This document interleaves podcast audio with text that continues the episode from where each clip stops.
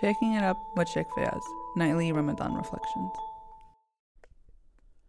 أعوذ بالله من الشيطان الرجيم بسم الله الرحمن الرحيم وبه نستعين والصلاة والسلام على محمد وآله الطاهرين So much of these blessed nights and days are an opportunity for us to reconstruct so much of what we perceive about the religion of Islam and even what we perceive about our roles and responsibilities in our temporal time in this world.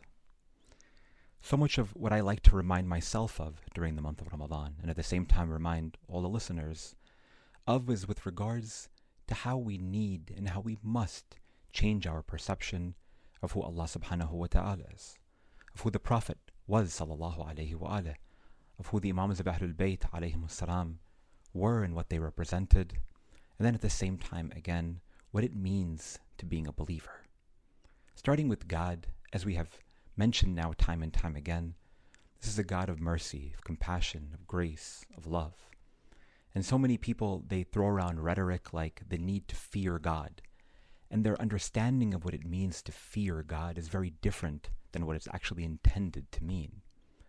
In other words, when we talk about fearing Allah subhanahu wa ta'ala, it's not such that we fear Him because He's an oppressor Allah subhanahu wa ta'ala is not oppressive toward his servants, but rather God is just. He is the all just. He represents and illuminates all justice and equity. Thus, it's not such that we should fear someone who is just, but rather we should fear our own deeds, our own transgressions, our own sins, in front of someone, again, who represents that equity. Similarly with the Messenger of God, sallallahu alaihi wasallam, people have this perception that he was this terribly angry human being, for instance, who would always be upset with those who were around him. And though we know that that's not the truth from studying the life and the biography of our messenger Muhammad sallallahu alaihi wasallam, the way that we perceive the Prophet alaihi salam is oftentimes again due to the way that we were taught this religion and taught about his personality. We're told from when we're young kids, clean up your room because imagine if the Prophet Muhammad saw the way that you kept your room, he would be embarrassed. No, quite the contrary. The way that we teach our children and introduce them to who the Messenger alayhi salam is should be that he is a man who brings people up in their most difficult times. That this is the man, the Prophet ﷺ, who would encourage by means of his etiquette and his action. إِنَّمَا بُئِثْتُ لِأُتَمِّمْ مَكَارِمُ الْأَخْلَاقِ He is a man who is represented by his etiquette and his action, and his only or his primary responsibility was to illuminate that and teach that to his contemporaries, and that legacy lasts till this very day. Similarly, the Imams of Ahlul Bayt alayhim taught us one by one what it means to being a believer and what it means to encouraging others and being supportive and being loving and being caring. In that famous letter of Imam Amir al-Mu'mineen Ali alayhi to Malik al-Ashtar, as he appoints Malik as the governor of Egypt, he tells Malik, O Malik, know that when you rule over your citizens, rule with them with compassion in the same way that you want God to be compassionate to you. Be kind to them in the same way that you want God to be kind to you. Be lenient with them in the same way that you want God to be lenient with you.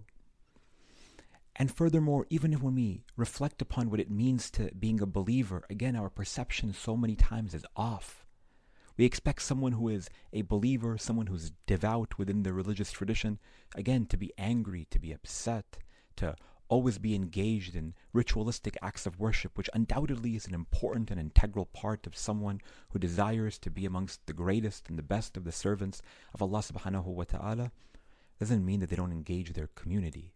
Al-mu'min bishrun ala wajhah, as the hadith of the Prophet sallallahu alayhi wa wasallam says, that the believer is the one who always has a smile on his face.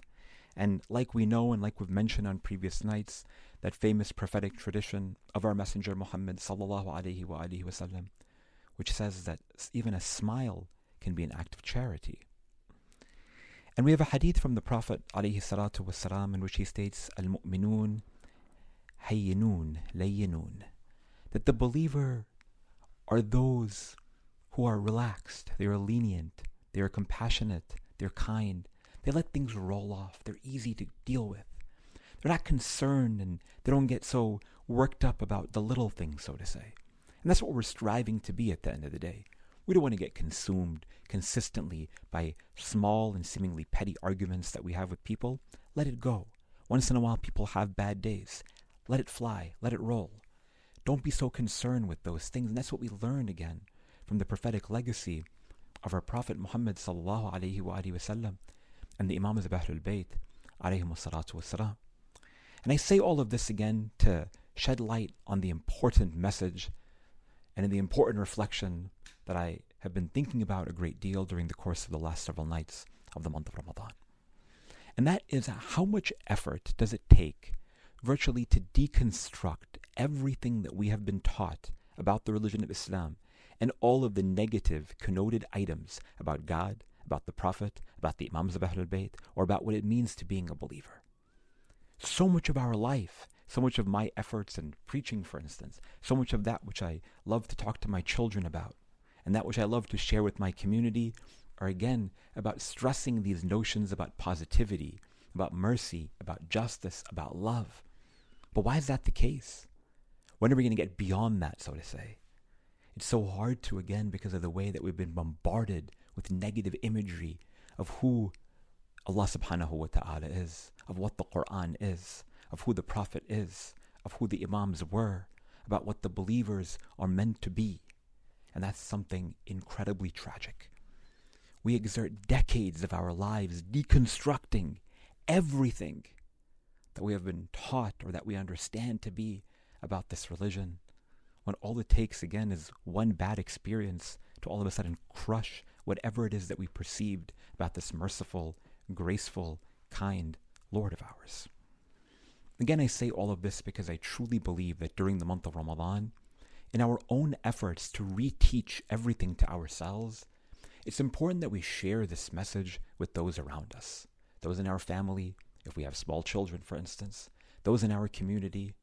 And every time, every time that we get any negative thought that appears in our mind about Allah subhanahu wa ta'ala, and again, seemingly this oppressive God that we often picture up in our minds, we need to be sure to crush that.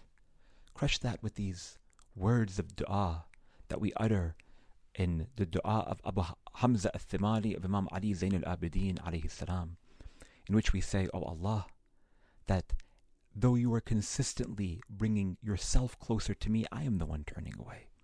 Whereby we tell Allah subhanahu wa ta'ala that, O oh Allah, every time the angels write down my bad deeds and they ascend back to you, the only thing that you descend down to me is more blessing and more reward and more opportunity. Allah subhanahu wa ta'ala doesn't stunt our growth, doesn't stunt our sustenance and our rizq. He doesn't end our life, for instance, every time we commit an act of sin or transgression. He doesn't cut us off. He doesn't cancel us. He doesn't unfollow us like we like to utilize these words today. No. Allah subhanahu wa ta'ala, in reality, He just gives us another reason why we should turn back to Him. If the Prophet of God sallallahu alaihi wasallam were to see us struggling spiritually, see us struggling with our prayers, not, you know, being able to dedicate ourselves toward finding ultimate truth, understanding who he is, reciting the Quran, whatever it might be, he wouldn't slam us for doing that. He wouldn't call us out, so to say. No. He would come to us and try to rationally, mercifully, compassionately explain to us where we went wrong so that we can turn back toward that path of righteousness. The Imams of Ahlul Bayt والسلام, similarly would be encouraging us, would be telling us with words of support in the same way that they did with their closest, closest of confidants, and in the same way that Ali السلام, instructs Malik al-Ashtar to lead. Again, lead with leniency, lead with beauty, lead with compassion. My dear friends, on these nights of the month of Ramadan, particularly as we approach the nights of Layal al-Qadr. It's so important for us to reconstruct, but at the same time, share that with others. Think about how I can be an individual who illuminates this light and this mercy and this beauty of God, and making sure that others are also not boxed into their own perceptions or their false ideology of what this religion is all about. Allah subhanahu wa ta'ala wants our success. The Prophet sallallahu alaihi wasallam was sent down to bring us and teach us how to be successful. And the believer is the one, again, who gently, kindly, leniently, compassionately illuminates the prophetic qualities of our messenger, Muhammad sallallahu alaihi wasallam. So in the same time as we're figuring God out, as we're figuring out our prophet, as we're even figuring out ourselves during this month of Ramadan, let's not be selfish, but let's also share the love, so to say, with those around us. We ask Allah subhanahu wa ta'ala for tawfiq.